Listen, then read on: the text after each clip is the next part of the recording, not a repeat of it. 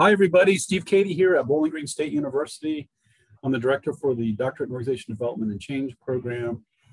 I also host the uh, Symposia series for our doctoral program, which Jake, thank you for making time to get and come and share with us. I really appreciate it.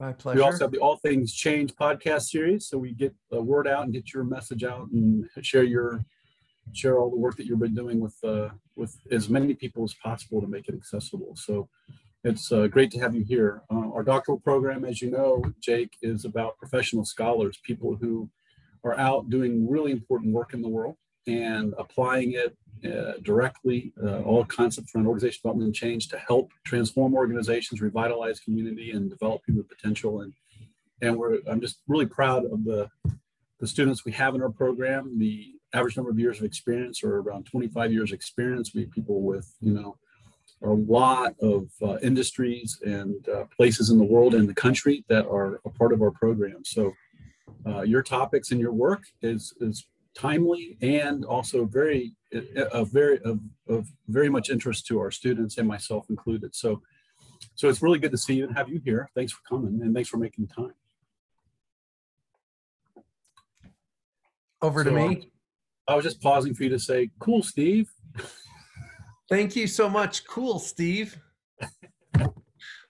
And for all of you that don't know, Jake and I um, have known each other for more than 20 years, and uh, we're good friends, and we hang out and all that kind of good stuff. At times, we don't have enough time to that we that I'd like to be able to see you, um, but hopefully, with the pandemic now behind us, we'll have some time to actually see each other face to face. Yeah. Uh, so the way we'll do this is, is I'll turn it over to you and um, and and you just take us through your conversation and then we'll have some time at the end for uh, pending it we could do a you know uh, what do we hear what, what are reactions what questions we have and then come back and talk to you.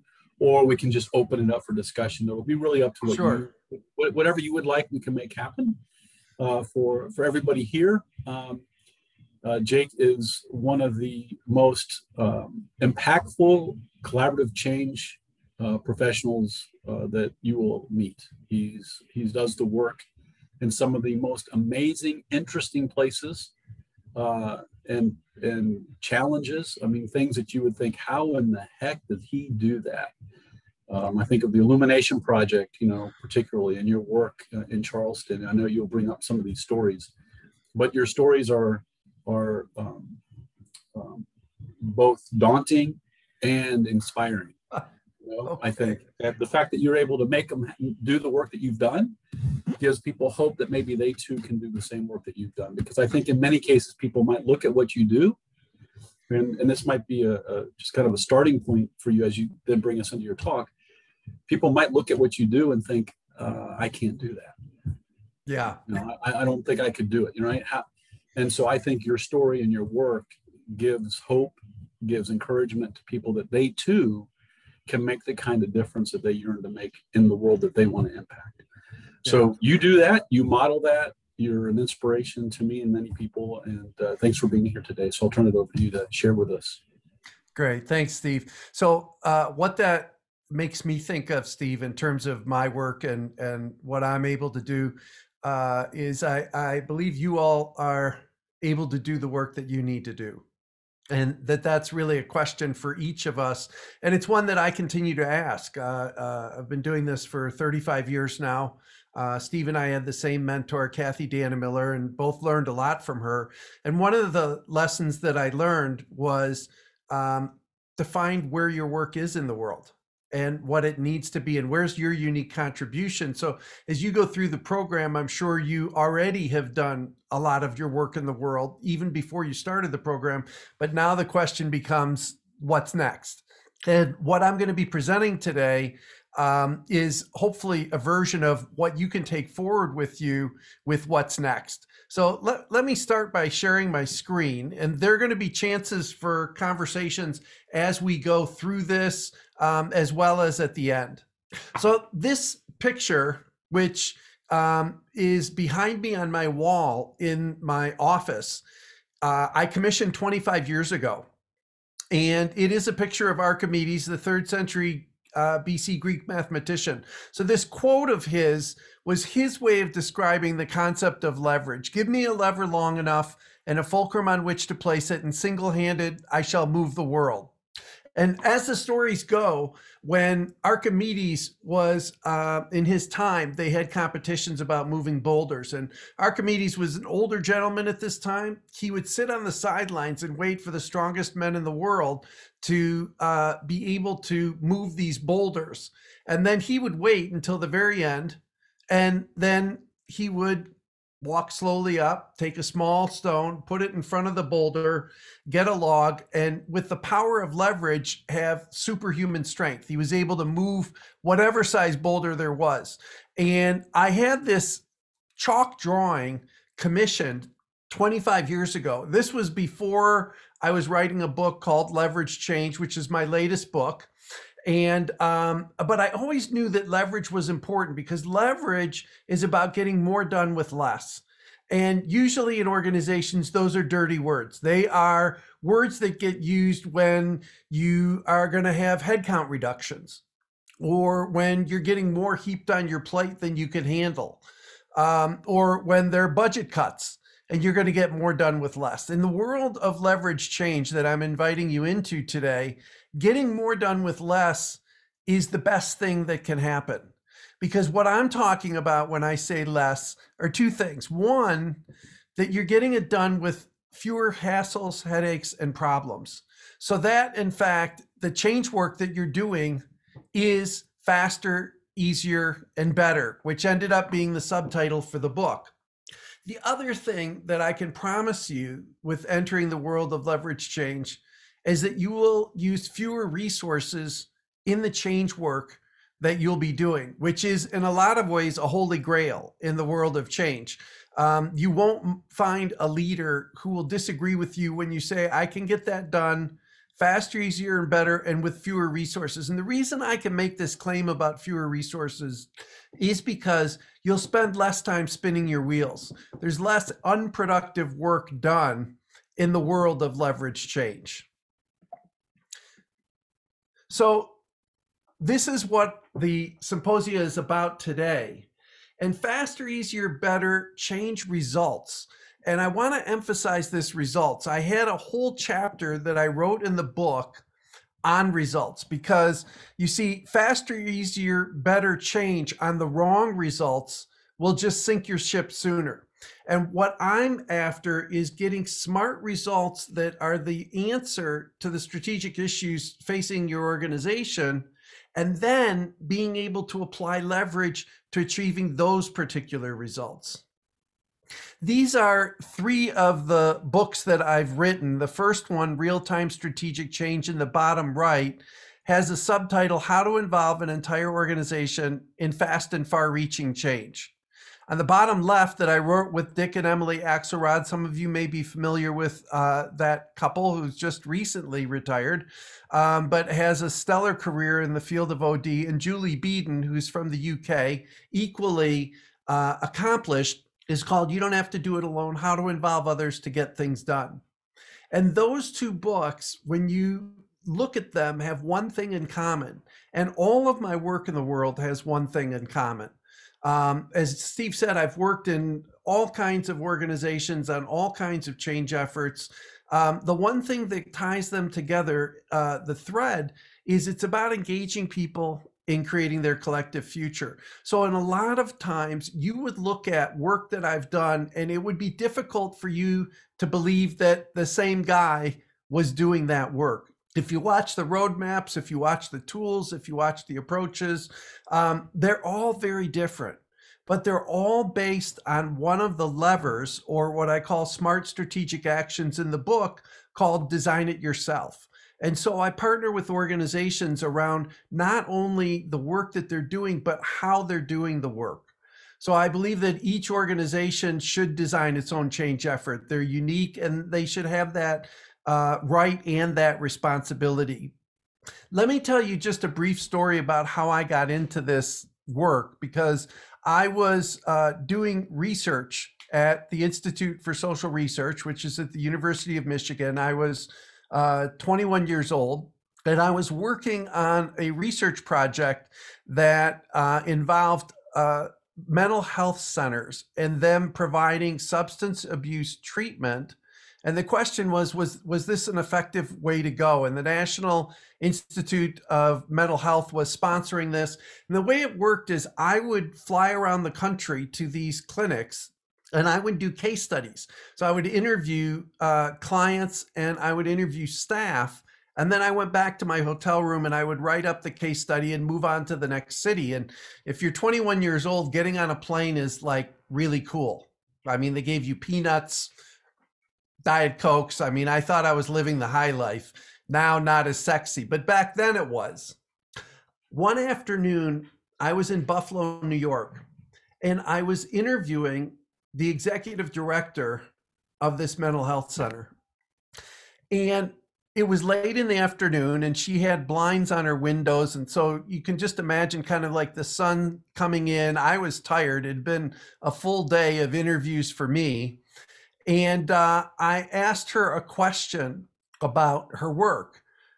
And she sighed and she looked out the window and she said to me do you see that group of people on the corner and I looked out the window and I, I did. I saw a group of people on the corner and I said, Yeah, I, I see them. And she said, Well, that's where our clients go to get high before they come in for their substance abuse treatment. And I just sat back at that moment with the sort of disdain that this woman had for the situation and her frustration with it. And I decided at that time that I couldn't be a researcher that I wasn't going to be satisfied writing up a case study the next day and moving on to the next mental health center. That I needed to get my hands dirty with what the work was and um, however difficult it might be. But for that staff and for those clients, or think of them as customers, uh, and that executive director, that leader, that I needed to step up in a different way. And that was 35 years ago. And so I have a lot of stories of work I've done a lot of places. But when I answer the question of how did I get into this work and why, it goes back to Buffalo, New York, and that late afternoon session.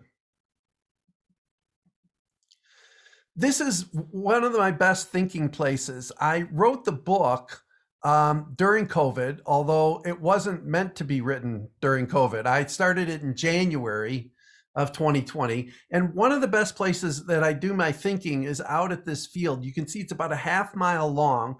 That is my co author there. Uh, he sat on my couch next to me as I wrote the book. His name's Theo. He's traipsing around in here uh, as I speak. And um, I, that's a frisbee that I'm holding.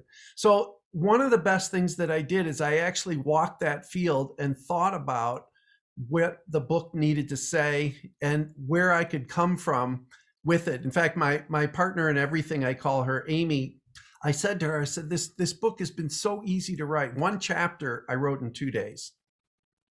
And she looked back at me and it felt like she kind of took the wind out of my sails and she said, Well, you're just writing what you already know.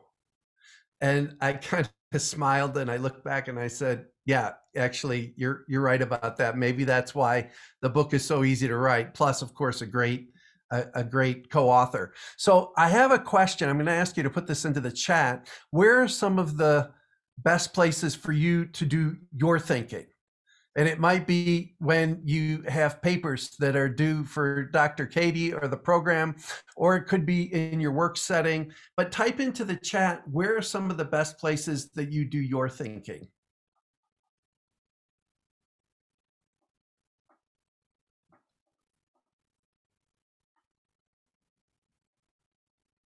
My car, my car, running, walk. I have, right, Jake, I have I have a dry eraser uh, marker in the bathroom for when I'm after, jumping out of the shower and I start writing on the, the mirror in my bathroom. I've heard I've heard of people. Well, this is clearly a, an OD person because I've heard of people talk about um, in the shower on this question, Steve, but never on a dry erase board. Um, oh, no, dining room at 2 a.m. Right. There's just a dry erase marker on the mirror Oh, on the mirror, so you can put it right on the mirror. Even even better because I'm So, sure you know, the it's funny. The research shows that that's where the best, some of the best ideas happen. Yeah, the middle of the night, um, on walks listening to music, writing in my office in the morning, sometimes the golf Right. driving range if I'm not too frustrated. Right. So we all have these places where we do our best thinking. And I'm I'm a big proponent that we stop by and visit those places often. Um, because what I found is a, a, kind of clarity around what became eight levers, each of which addresses a common problem that my clients have experienced. And I heard these problems for 35 years. And so I wrote them down and then identified a lever or an action that could be taken that would address that particular issue or problem. Three of those I'm going to cover during today's session because there are eight. I'll cover three of them and then both in, in the book, in an online program. There are a number of ways you can find out the other eight, um, including signing up for some consulting time with me, um, which is a, a free gift that I'm going to be offering later in the session. So, what is the purpose, right? Steve will tell you, if he hasn't already, that purpose is the cornerstone of all of our work. Um, and we also learned this from Kathie um, I wake up somehow knowing exactly what I need to do. So that's great. That's the that's the subconscious mind doing our work for us, Kelly. That's that's the best. So what I want to do is introduce this approach, but there's something unique about this approach. I'm not here to tell you a different way to do your work. I'm not here with another eight steps or five phases or any of these things. I used to do this work and say there were three areas to cover scoping possibilities, developing and aligning leadership, and creating organization wide congruence. And I said they were iterative and they were areas to cover. They didn't have to be steps. Now I think I've taken a step forward from that and said what I'm interested in doing is making the good work you're already doing better. So this is not about changing what you're doing, it's about supplementing it. And by supplementing it, it's about turbocharging the work that you're doing, making it faster, easier, and better. So I've got two outcomes for our time today. One is that you're excited to use this new approach that you're going to hear about. Um, it, I actually had uh, one person in a session actually jump up and down. So that's why the picture came in. So excited to use it, and then also surprised and surprised at how easy it is to integrate into the work you're already doing. Right. So if we come away with this session with you having that excitement and that surprise, and that you know a better way to do what you're already doing, for me, will have been successful. So, where do we start? Let's get a little context, right? This is something that has been put up on more presentations and discussed by more people in the world of change, probably than anything else that people will all agree with. Is that organizations today are facing more and more change.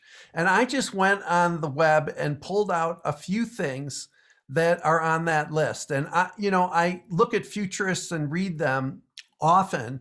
And one of the things that they all agree on every year, a futurist will come out and say there are more changes coming in the next 10 years than there have been in the previous 100. So this is this is not new information, but I think it's important context for us because our clients come to us with frustrations about that. And senior leaders have frustrations about that. I hear three of them in particular. One, that change is too slow, that we need to get this done sooner. One client said to me, by the time we implement these changes, they'll no longer be relevant. Another, too hard. So here we've got a guy trying to push a boulder without a lever, not, unlike Archimedes did, and the change is just too difficult. Um, it, it's hard to get across the finish line. Um, and then the last one is too disappointing. I found this picture of a Pooh Bear look-alike, a doppelganger, uh, Sisyphus, right, pushing the boulder up the hill, and too disappointing in the sense that they don't accomplish what they set out to accomplish. Now, I've done research on this, and there, there's a generally accepted number, but there isn't hard research behind this that says 70% of change efforts fall short of the mark of what they set out to accomplish. So it's too disappointing. And what I'm going to do is ask Matt if he can pull up a poll for us now to see if these are common things that you hear, whether you hear them from clients or your own experience. It can be your own experience all the time, most of the time, some of the time, or none of the time. And if you can just answer which one of those best fits for you.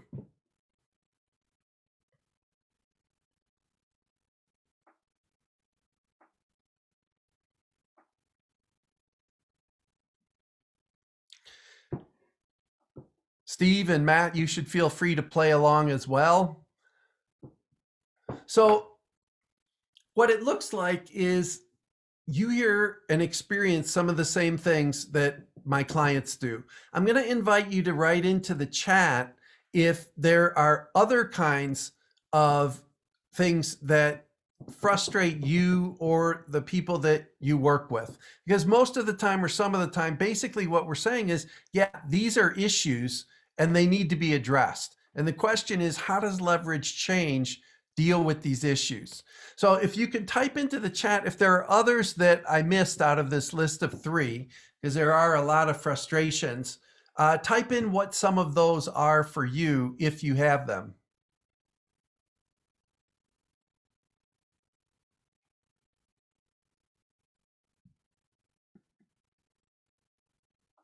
Too many changes right? So being overwhelmed by the amount of change. And i actually debbie one of the levers we're going to cover deals exactly with that issue. Not enough time to devote to the effort right? So um, one of the levers that i have dealing with um, people having too much on their plate right? Which was another thing that i'd heard. Um, Right. Just get it done. Don't learn anything, but just finish it. All levels of the organization were not included in the decision. Well, once you finish with Dr. Cady's program, none of you will ever have that problem again in the world of collaborative change and competing agendas. Right. So there are different things that need to get done. Where does this effort fall on the list? And you're studying cognitive biases, right? Comfort with status quo, risk aversion to change, right? So there are levers to address each of these. Um, and, and most don't engage the um, people. Um, you know, there's that saying that people don't mind change, they mind being changed. And so helping people, uh, people own what they help create is another watchword that I go by um, in terms of how do you make sure that you engage people? So We've got a lot of models, and you've learned a lot of models, I'm sure, in the program, and you will learn models in the program. Um, I know that this is just a subset. Ah, flavor of the month. This too shall pass. And Matt, if you can take the poll down, that'll that'll be great.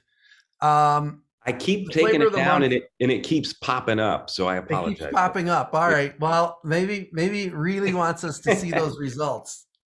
So these these are different methods. Now, some of them that you may be familiar with will go around the outside of this, which are um, more uh, recent models that have been brought up. Um, Keith McCandless with the Liberating Structures, Bob Anderson's Leadership Circle profile, Harrison with Open Space, Marvin Sandra with Future Search. Um, all of these are good models. And I, I, believe we each have favorites that we go to. And, and they've worked with us and for us, which is why I'm saying I'm interested in making a good thing better. So I was faced with this question when I went about leverage change which was how can we provide even more value, even more to the work that we're doing? And I came up with yes, there is a way, and it's this concept of leverage. So, what I'd like bringing in your ears is what is the power of leverage? How did Archimedes get that superhuman strength? And he got it with smart strategic action, small things that have a big impact. That's the definition of leverage. So I'm going to ask Matt to put up this handout again. If you didn't download it the first time, I'm going to ask you to download it now and make sure you have this in front of you. And you can see as it's on the screen, there are common problems identified on the left hand side, and then specific levers that address them on the right hand side. So, what we're going to do is focus on three of these to begin with.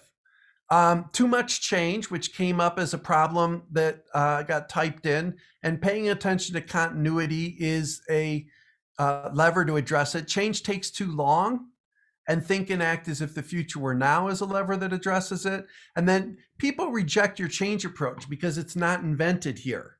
So they have an issue with the approach even before you start dealing with the change itself and design it yourself as a lever for that. So we're going to get into more detail on the levers and what those mean. What we're going to do first is what I call a rapid response consultation. Here's how this works. I'm doing it so that you will see the levers in action you will see me in a five minute period do a consultation with somebody from the audience, somebody from the group. And here's how it goes you pick any situation that you want, and you give us a two minute briefing. And I've got a countdown clock. So you give us a two minute briefing on your situation who's involved, what are the issues, what's your role in it, whatever you think we need to know to be able to do a good job in helping you. And then I'll have five minutes to try and help you where I'm going to use the levers and the goal is one breakthrough idea, one idea that leads to faster, easier, better results. And the way that I'm going to entice somebody to type the word me into the chat, which is the key, the first me is your volunteer, is that I'm going to send them a signed copy of the book Leverage Change. So the first person who types me will be our volunteer, and I'll ask you to send Matt privately the address to which you want that sent or the email if you'd prefer to get it as an ebook.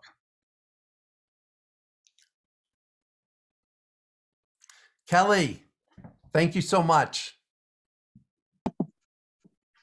Okay, I'll, I'll, let's see. I'm to do this in two minutes. Um, so All right, I, so let me let me get you started. I'm going to start with the timer, okay? Okay. Go for it. So uh, I just transitioned into a new role where I'm serving as an internal consultant. Um, and uh, one of the things I'm doing is helping out with um, our strategic work planning for this year. And I'm with a, um, a multi-state nonprofit. And um, working with them to set goals for the year, which aligned with a strategic plan that was done, you know, three or four years ago. And what I'm discovering is that there is a high degree of burnout and stress. Um, we've had an enormous amount of turnover in the last 18 months, and we provide consulting services to other nonprofits in facility expansion. It's pretty technical work. So um, it's difficult not to have institutional knowledge um, and uh, it's difficult for the organization to generate revenue with so much turnover because the positions that have been leaving are client facing positions which are the, um, the positions that essentially are are working on the projects which are bringing in the revenue. So there is this sort of dual challenge of um, enormous transition um, and uh, vacancies and you know onboarding and this pressure to achieve our revenue goals. So um, so I'm sort of in the middle of this process. I sourced ideas from the mid-level. Hey, Kelly, could you, Kelly, could you move your microphone? It's somehow hidden. Okay. Can you hear me now? Yeah, I can hear you well enough. It's a little faint, but keep going. Okay, sorry. So I'm in the middle of this um, sourcing. I, I uh, convinced the senior leaders or um, uh, the senior leadership agreed that we should source the ideas from mid-level mid-level leadership. And we've been having a lot of open conversations, which is very appreciated. Um, and we're at the point now where we've split into teams to um, tackle our action steps for the goals that we've identified, but the goals are in, in many cases competing with each other. Okay, Thank you. I'm going to go on to the next slide. That's great. Thank you for that, Kelly. And now here's how the rules go for the rapid response consultation. One of them is I get five minutes and five minutes only. Um, we can finish earlier if you feel like you've gotten a breakthrough idea or or more, and you're ready to um, close up shop. Interruptions, I'm going to ask for your permission for me to go ahead and interrupt you. And the reason is because I, I only have that five minutes. So if you're heading in a direction and I want to go in another one, I'm going to beg your forgiveness on the front end. Say, I do have manners. I do know what correct uh, behavior and social circumstances are. And I only got five minutes. Everybody else, I'm going to encourage you to take notes and hold your questions. Take notes on what kind of questions am I asking? Uh, what kind of answers is she giving? Where did you see any shifts in the work that we were doing? Um, what questions do you have for me or for Kelly about the work that we're doing? And I've got five minutes. I'll go to work. Kelly, the rule for you is you don't have to answer any question you don't want to. So if something makes you uncomfortable or there's something that's um, uh, confidential, then you just hold on to that and say pass, and we'll move on to another question. Fair enough? Sounds good. Okay, and if you can sit as close to the mic as possible, that's going to help because if I can't hear the answers, that's going to increase the degree of difficulty beyond what I'm going to be able to handle. Okay? Okay. All right, that sounds good. All right, so here we go. So, Kelly, first question. Um, what do you think the issue is that you're trying to resolve? Um, gosh, that's a really good question. Uh, I think I'm trying to do two things: um, help facilitate a plan for that we can all feel good about and all feel like we can be successful in achieving. And I think uh, what's important um, within that is that the um, the team uh, helps to craft that plan and they feel like it's realistic. Great. Achievable. Next question. Next question. Um, have you had changes in the past that have been successful in the organization? I'm uh, just joined the organization in November. I have had changes in the past in other roles that have been successful. Okay. Now, um, I'm going to suge- make suggestions as well. That's where the ideas are going to come from. One of them is to actually ask people in the organization that question. When have they had success with change? What are the key ingredients? What is it about change in this organization that works? I'm going to ask you, based on your own personal experience with change, if there are one or two things that you know need to be part of this effort as ingredients for success. Um, I have not asked them what has been successful in the past. Um, and I think I could think about doing that related to some of the particular sort of um, goal areas that we're working okay. on. And what about you? Do you have one or two things from your own experience? Um, that have helped to make change make efforts successful, successful change. Yeah, I think um, uh, making sure that everyone is included, um, providing different types of ways to um, be included. Um, uh, so giving people a chance to provide their input anonymously for those folks who need more time to process information or are less comfortable speaking up. Right. Um, so so here, Kelly, is another idea, which is before you even deal with how to, you know, what the change and how to make this successful, I think you could open it up to the whole organization about successful ingredients for change, right? So like how you change even matters before you start to make the change. And so if you know that engagement is important and doing it anonymously, figure out ways to do that. Um, there's another question that I have about what success looks like. So when this has been completed and it's done well, what's one or two things as images that would come clear for you that would tell you you'd been successful?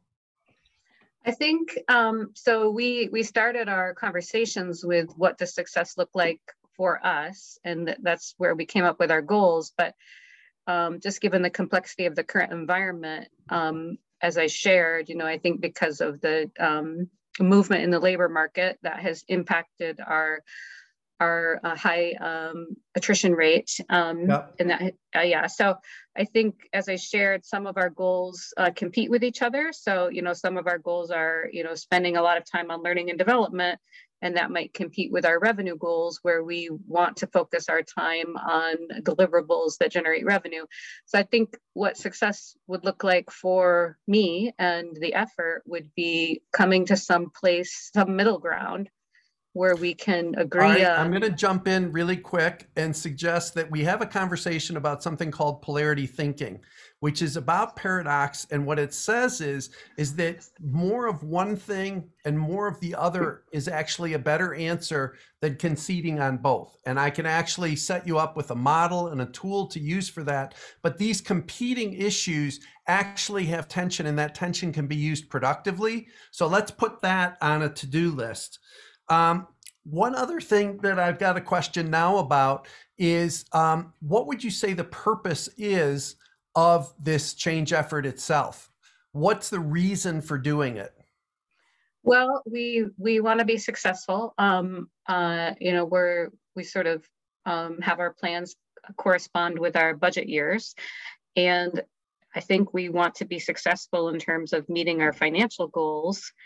Um, and we want to reduce attrition uh, and increase you know staff satisfaction so that we Right. will So one be able to last thing I would suggest, one last thing I would suggest, which is to break this down into into stages so that you can celebrate success as you go rather than taking it as one large effort that you have to get done in order to be successful.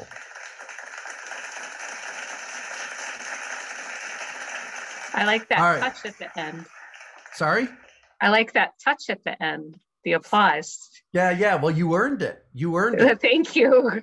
So now I've got a question, which is first off, um, for you, how did this go?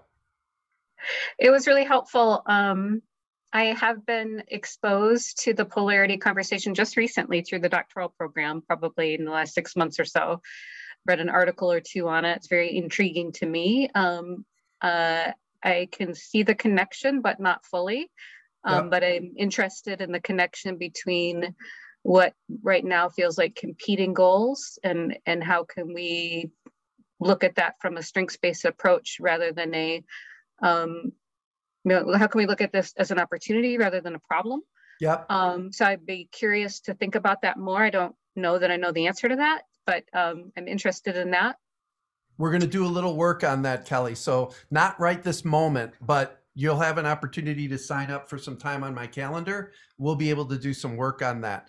Was there any um, new ideas that you got that were helpful? That was one. Um, that's a big one. Um, uh, celebrate small successes. We've been having that that bubbled up from the team. So, um, and then the other one was um, making sure to involve people. That's something I'm thinking about right now. Is is maybe expanding our teams um, to include um, not just mid-level management, but to include some of our client-facing um, professionals. Yeah, great. Um, now I'm going to open it up to others and just check in and see what, if anything, did you notice uh, in the uh, notes that you were taking or in the conversation that we were having? Anything come to mind for you in terms of it?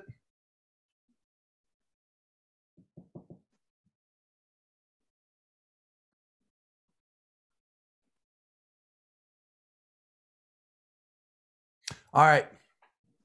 I'll break Let's the go- silence, Jake, What- so maybe somebody will say something else.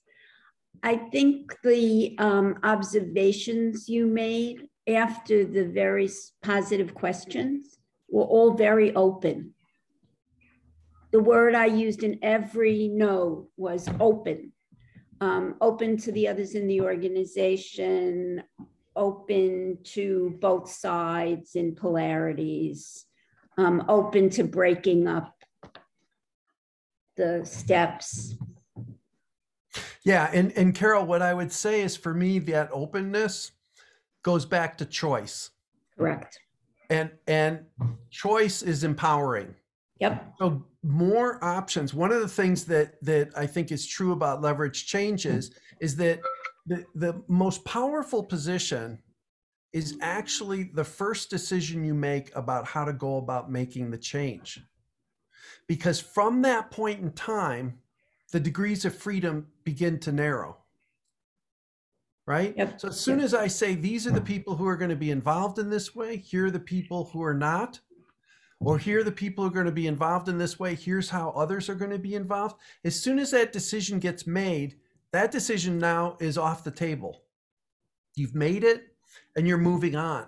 So, what I'm looking to do and what I was doing during this conversation was looking at how do we continue to open that picture so that there's more choice for the organization, there's more choice for people, there's more opportunity for people to claim more power in the effort itself. So, Carol, I think that's spot on. Anything else that people notice before we move on?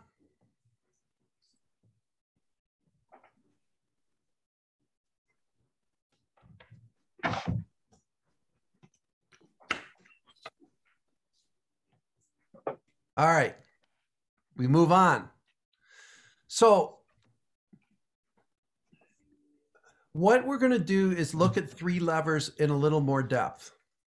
The first one is pay attention to continuity. Now, this deals with the issue of too much change. And how does it do this? Well, it's a paradoxical approach to change. So, those of you who read an article on polarity thinking and my buddy Barry Johnson's work, this, this will make sense to you, but I hope in a different way than you've thought about it before. When we deal with change, that's what people talk about. Uh, people who write books, that's what they write about. People who speak on change, that's what they talk about. And all of that leads to anxiety, uh, uh, uh conflict sometimes, resistance. Like there's all kinds of things that come along with change. There are some people who love change, but they're few and far between. And an organization's change usually hasn't been done that well. And so people take cover, or as somebody said in um, the chat, you know, this too shall pass. So paying attention to uh, continuity is the opposite pole of change. So what does continuity bring us? Continuity brings us confidence, it brings us conviction, it brings us experience, it brings us past successes. All of these things are positives. And what they do is they help as the other side of the coin to change. So I would even argue that if what we're doing is paying attention to change and we're not paying attention to continuity, we're only dealing with half of reality. And if you're only dealing with half of reality, you're not going to be making good decisions, not strategic decisions. And so I've had leaders actually take this into very practical terms. There was one leader I had who said he got this in his gut and he said, now when he asked people about change, and this was a guy who was a big proponent of change. And the bigger the proponent of change you are, the more mischief I think you're going to get into if you don't pay attention to continuity. So he started to started conversations with people by saying, well, what is it we're doing really well that we need to keep doing? And this for me is different than appreciative inquiry because what we're doing is looking at both the changes and we're also looking at what to continue. So it doesn't mean that you can't talk about what's not working, but you're going to leave that in the past as you move forward. And continuity can be what are the things we're doing well? Continuity can be in a change effort focusing on your core values because that's something solid and continuing in the organization. And so rather than just looking at this change in a small view of, well, we're going to go do this differently and implement this new technology, how do we implement this new technology in line with our values? Right? What's the mission of the organization and how is that going to be supported by this change that we're making. Even in memos, in uh, town hall meetings, in conversations in the hallway, leaders all have opportunities to pay attention to continuity. And I would even go so far as to say if you want radical change, then you've got to create what I call radical continuity. As much as you want this change is as much as you need to pay attention to continuity. And this is based on the polarity thinking that Barry has done, that you've read about and that I mentioned, um, because you need as much on one pole's effort as you need on the other pole. So pay attention to continuity, one of the three levers we're going to cover. I want to pause and just see if there are any ideas or inquiries that you have based on pay attention to continuity. Is there anything out there that folks would like to talk about or ask questions about? Could you speak a little bit, Jake, to the notion of Lewin's work around unfreeze, change, and refreeze, which I there's been recent writings that have suggested that that model is fine. Just the words unfreeze and refreeze, you know, might be changed, might be modified, but there's a lot of this three phase process. Yeah. And could you kind of apply this or re- react or reflect on how this might be enacted as someone thinks about the, the larger scale? Yeah, uh, I, I, would, I, I, Steve, I would probably amend Kurt's statement. Unfreeze, change and continue, refreeze. So the concept of change alone is is what I'm arguing against. It's what I'm saying is is not the whole story. And as long as we're only paying attention to change, right? We're missing the boat and missing possibilities for people to feel confident and clear and conviction.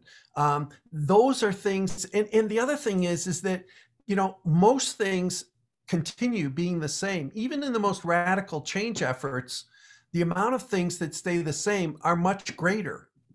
Right? If you make a list, and I've done this with clients where they make a list of all the things that are going to change on a flip chart, and you can see people hunch forward, their voices get lower. I mean, they get depressed in the room. So if you then say, let's make a list of those things that are going to continue as we move forward, but this time make the list twice as long, people sit up, their voices rise, like there's energy that gets back into the room. So for me, I would say Lewin or Levine, as uh, Ron Lippitt used to call him, that he had the right idea and that the conversations people are having about are the words right or not. I, I think – I would be more interested in adding a word than I would be in revising the existing words.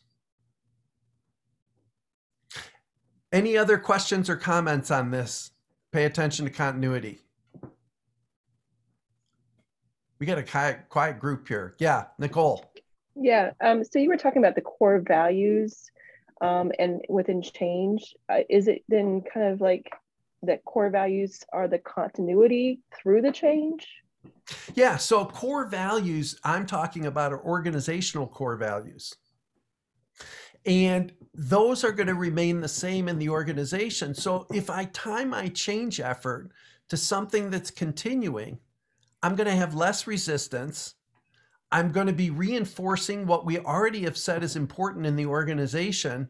And my argument is that you're going to end up more successful because you're being true to who you are as an organization.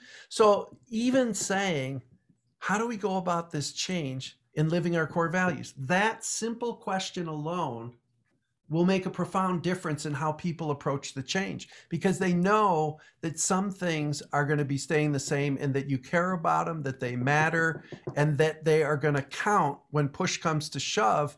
This is not about throwing everything up in the air which sometimes is what it feels like for people. I do have a follow up question, real quickly. Yeah. So, um, core values, a lot of times institutions create these and they throw them up on a website, and this is what everybody's supposed to follow. But really, there could be a separate set of core values that maybe are being held by the people that work in that institution. So, is there a way to align those to actually help you through that change? Yeah. So, I, I would say, Nicole, a couple of things. One, we should be doing that core value work right from the beginning. Okay. So it's like if if you had six people identify the core values for your organization in your collaborative change program, you would probably know that that's not a good idea. But let's say that we did our best and there is this separate set of behaviors that people live that might not be part of the formal core values. you can change the question to just be how do we do this change work in a way that's true to who we really are? And if I talk about who we truly are, I'm going back to the DNA of the organization. And I, I, believe in living systems theory. So I think that these organizations are living systems. And when we talk about continuity, there are past behaviors. There's DNA in every organization, which is why I was asking those questions of Kelly to say, have you had success in the past? And how have you changed there? And then I said, well, she didn't know. Well, ask people. They'll know. They'll be able to tell you. And even at that level of asking that question, you're engaging them and you're engaging them. Remember, I said the earlier in the process you engage people, the more powerful they are.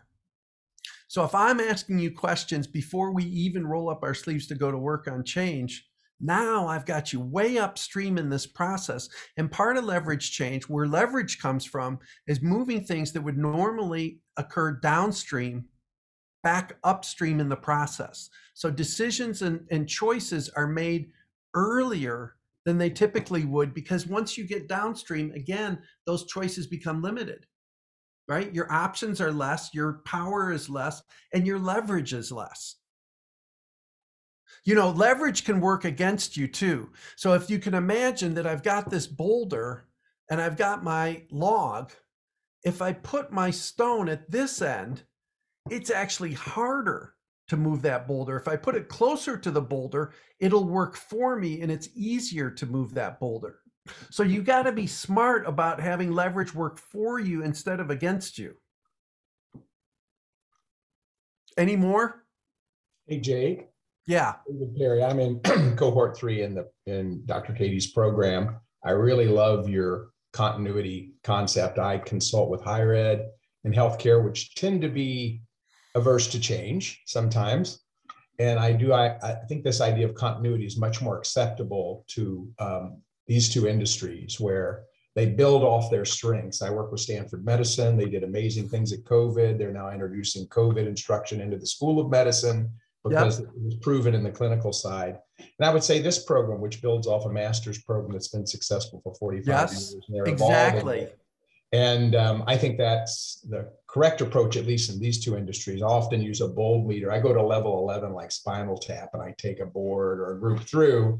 And usually that zero to six range is a, deals a lot with continuity and less and less moving forward. But I think if you can get someone that wants to be at two to get to the level of four, five, six, or seven, it's it's a win. And so I think yeah.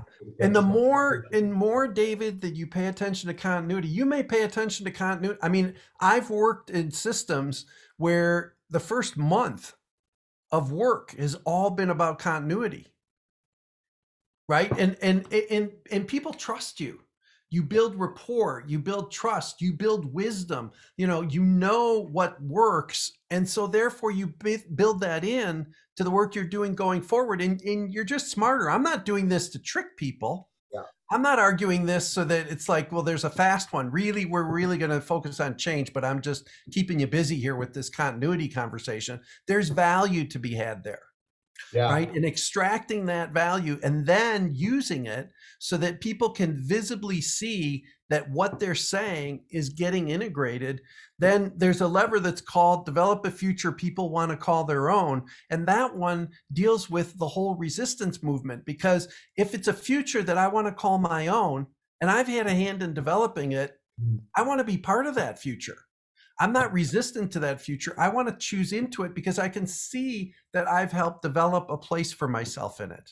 Yeah, and I think it draws on continuity also is defending your ground, right? It's sort of like if you're good at this, someone can eat your lunch, a competitor. So don't neglect exactly. build upon your success and preserve your leadership. So I really appreciate you sharing that concept. Thank you. Great. All right, let me go on to another uh, another of the levers. So the next lever that we're going to deal with is think and act as if the future were now. I think this is the most unique of the levers. And it goes back to this fellow whose name is Stan Davis. And those of you who knew of Tom Peters, who is still around, um, but he wrote In Search of Excellence. When he says you've got the book of the decade, that's saying something.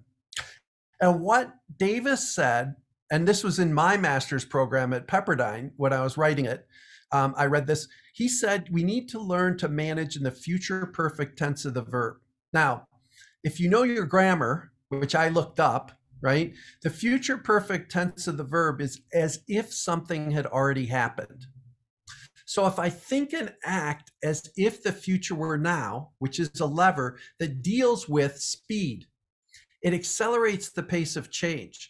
So what that means is that I have to have some image. It doesn't have to be the whole future figured out, but some image of the future that I can grab hold of and bring back into the present and think and act as if that future were real, then I can start living my future today.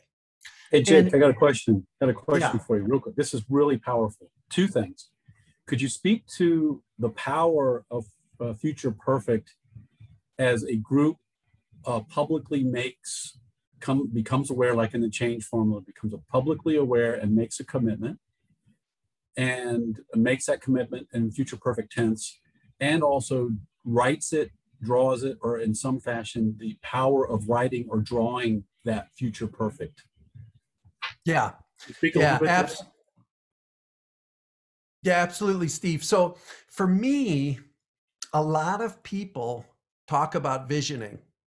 And Ron Lippitt, who was our mentor's mentor, uh, invented something called preferred futuring, which you guys may have heard of from Steve. And this was about going into the future. And Ron used to talk about take a balloon trip into the future and look down from the future and see what better looks like. But he actually did research against problem solving and he discovered that this image of, you know, moving towards something that you want is a much more effective means than fixing something that's broken in the present. What this lever does, I believe, is it takes it the next step. So not only are we defining what that future will look like, and not only are we planning for that future, but what we're doing is we're living the future as if it were in our present. So our behavior changes in the moment.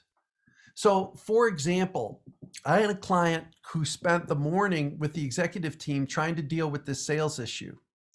And at lunch, I said to them, Look, you said you wanted a more participative culture. If we were living that culture right here and right now, who else would be in this conversation?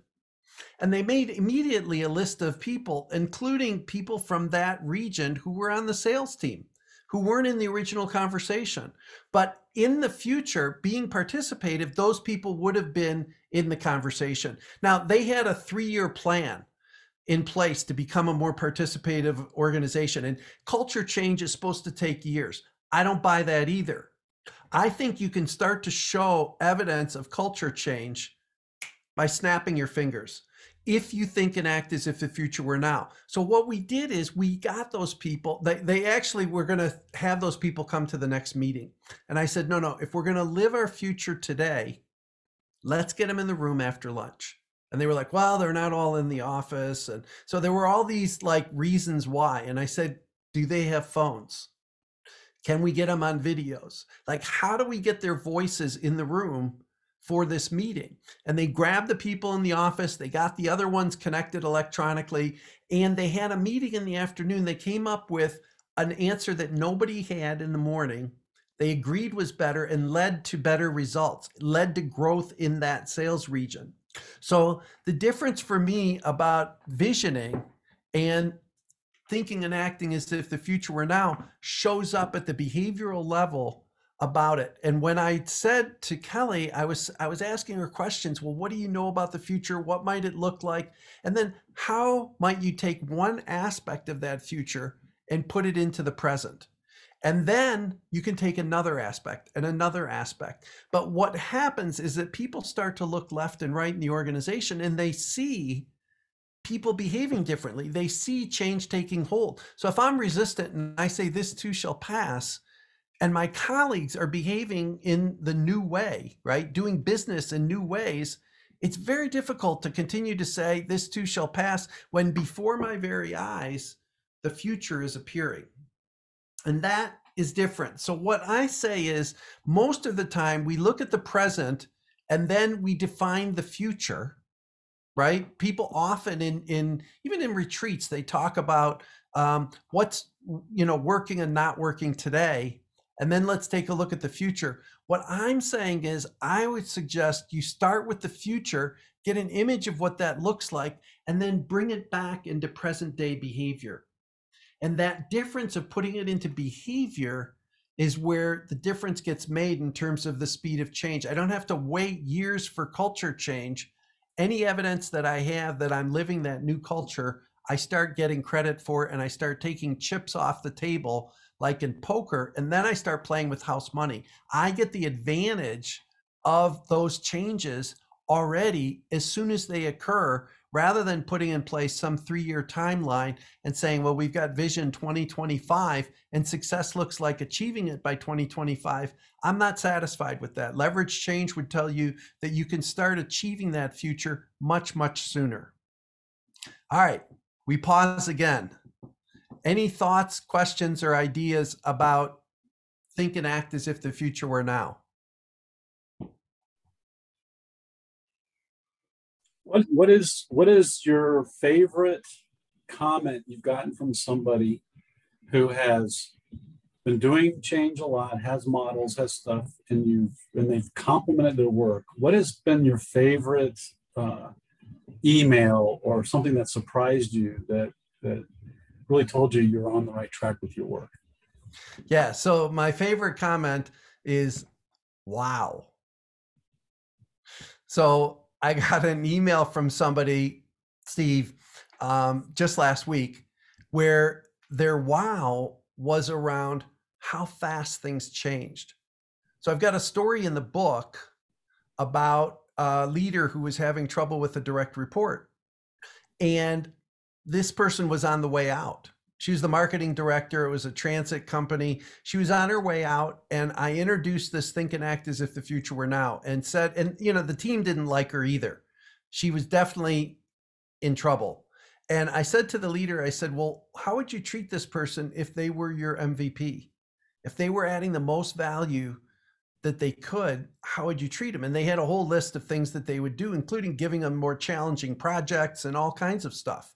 And so I said, all right, well, let's think and act as if the future were now. Let's start doing some of those things. So we called this person in, and she thought she was call, getting called in to get fired. And what we said was, look, here's this lever. This is what it means.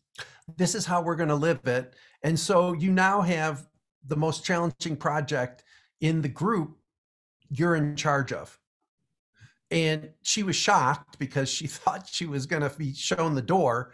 What happened was she stepped up in a whole different way.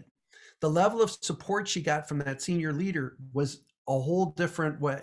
The team respected her in a whole different way. And what we found, I went back the next week, I went back the next month, that this person's behavior and that their performance improved dramatically from this very notion of thinking and acting as if the future were now. And you could say, well, that's a form of self fulfilling prophecy. Some of that is, but I think I go back to that future being present today and having that leader treat her as if she had already been the most valuable member of the team. So I get these stories in particular around this lever because it's the most unusual. People are not used to thinking and acting as if the future were now. It's a different way of going about things. And I still don't really re- understand why Stan Davis in 1985 wrote this book and more people did not understand and apply this because of its power. And this works in your personal relationships too. I can tell you, my partner and everything, uh, and I have conversations all the time, and she tells me what she wants from me. And, you know, we vision, we do visioning. And then I'm like, okay, well, what of that could we live today? Or sometimes she says to me, hey, Jake, if you were living this today, what would your new behaviors be? And I'm like, okay, well, let's go to work on that because I can see what they are. And rather than working towards them or putting a plan in place to achieve them, just start doing them. Yeah. And that, that goes like a quote that comes to mind is walk in the door to a room as if you got a million dollars in your back pocket. Say more. Right. Well, you know, sometimes people say, you know, hey, I'm a little uncertain. I'm a little uncertain about what I'm walking into, the group of people that I'm going to be walking into. I'm a little nervous. And just walk in that door as if you are a wonderful success. Walk in that yep. door as if you don't yep. need a thing. You have all your needs met. You have a thing in the world you need. Walk in that door like you got a million dollars in your back pocket. And it just shifts the whole energy of, of the experience yep. in the room. Yeah. And and then even drill down for me to the behaviors. So right. what would you be saying? Who'd you be talking to? What kind of questions would you be asking? Because the more concrete, the better, right? Because right. it helps people make that leap. Because this is a leap. These levers, the other thing I want to point out is they're all paradigm shifts. None of these cost you time, money, people. They cost you a new way of thinking. So to think and act as if the future were now, I don't have to go get more resources to do that. I just need to start thinking and acting in that future version of myself or my team or my organization. Right. So let me jump into our last lever that we're going to cover.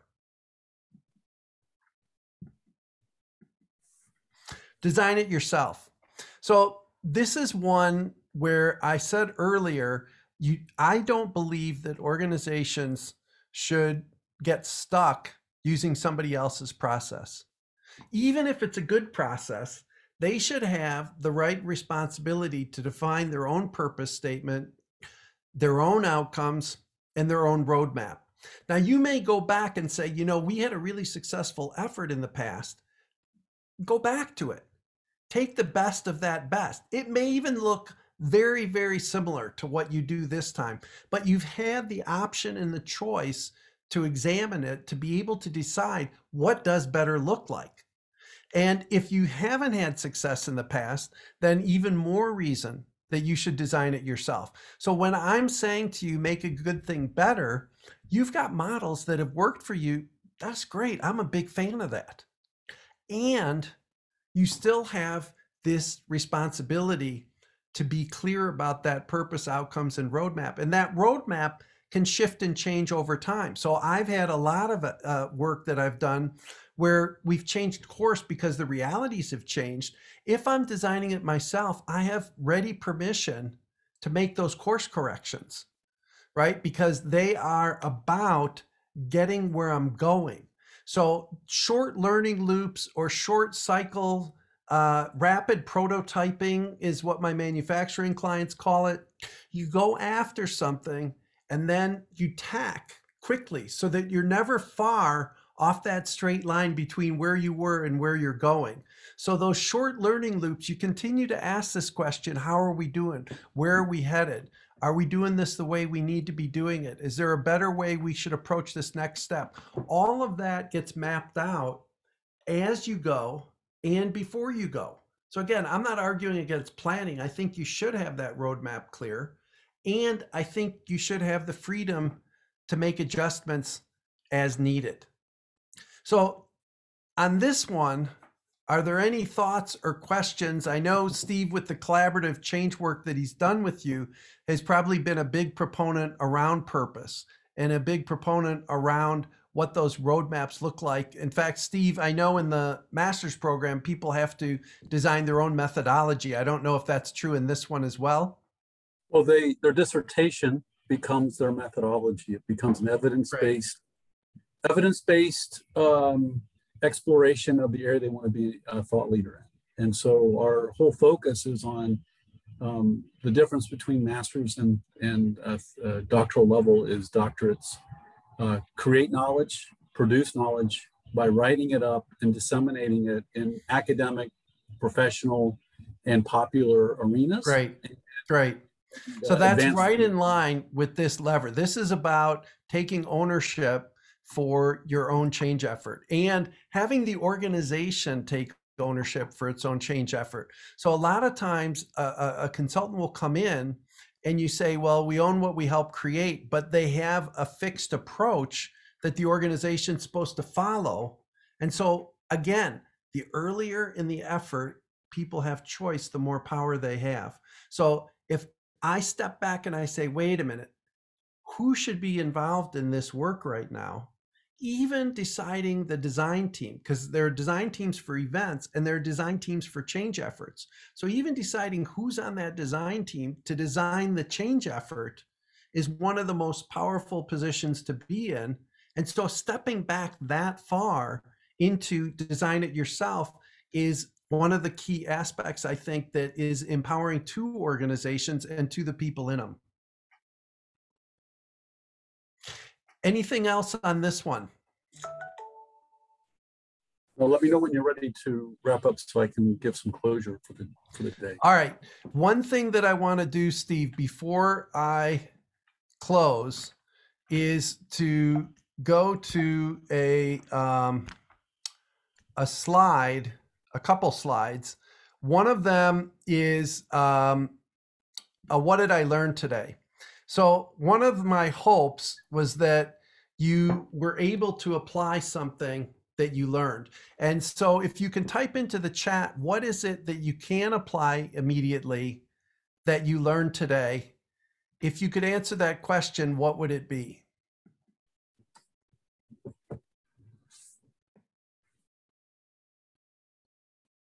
Right. Begin to act like the future state is now, balancing the change with continuity.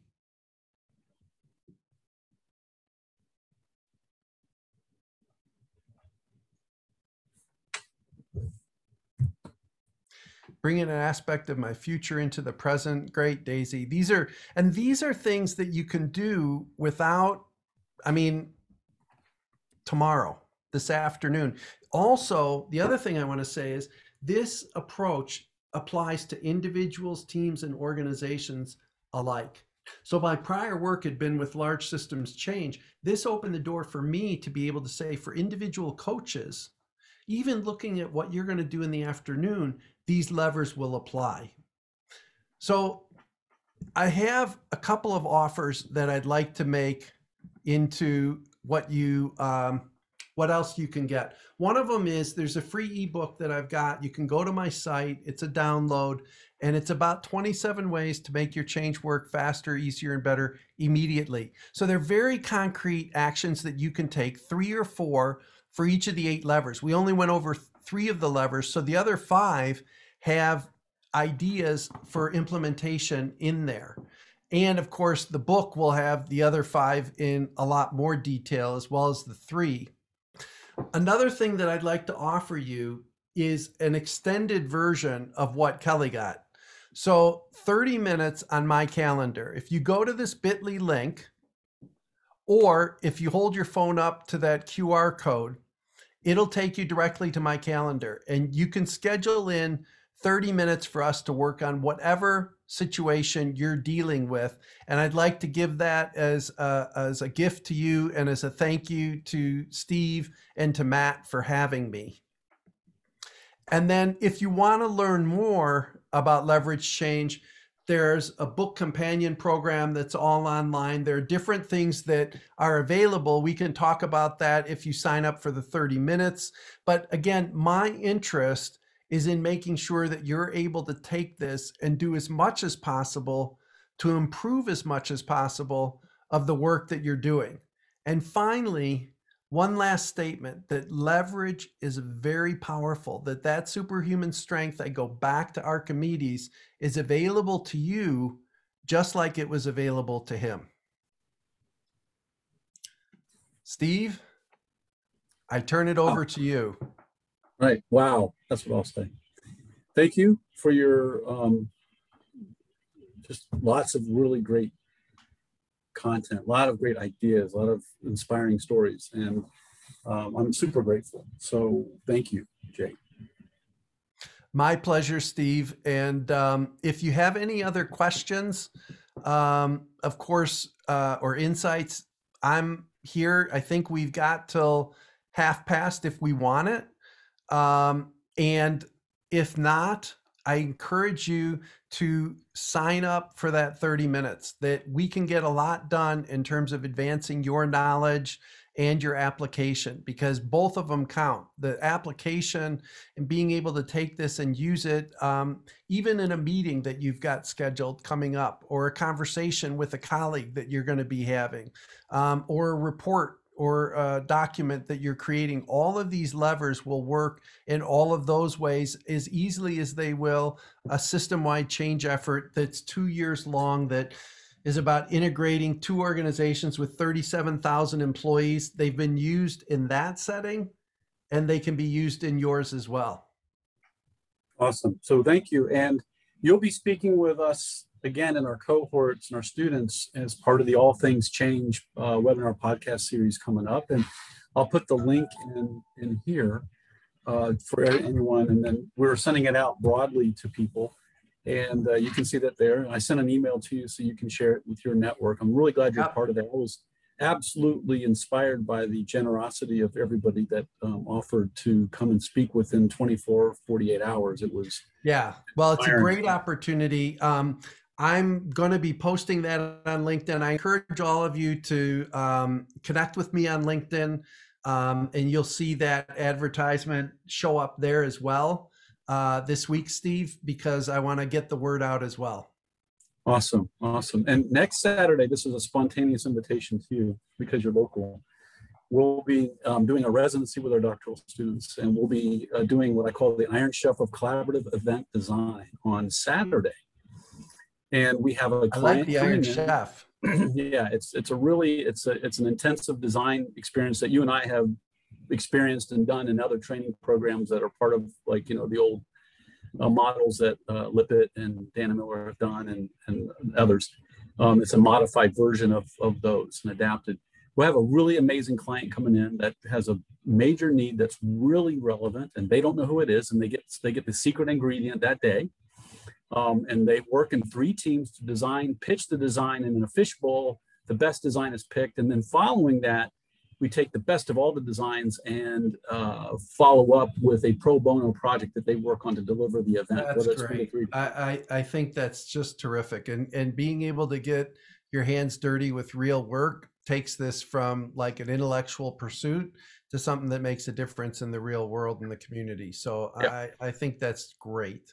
Right, and so it'll be next, it'll be Saturday here at the College of Business uh, at, Bowling Green State University, and we'll be doing it on Saturday. You're more than welcome to pop by for the day and play fun coach with them because the three teams will be working, and you can pop around and just give little suggestions and maybe be a little bit of uh, support to them if you want, and if it fits in your schedule. Saturday's open, pop in and say hi.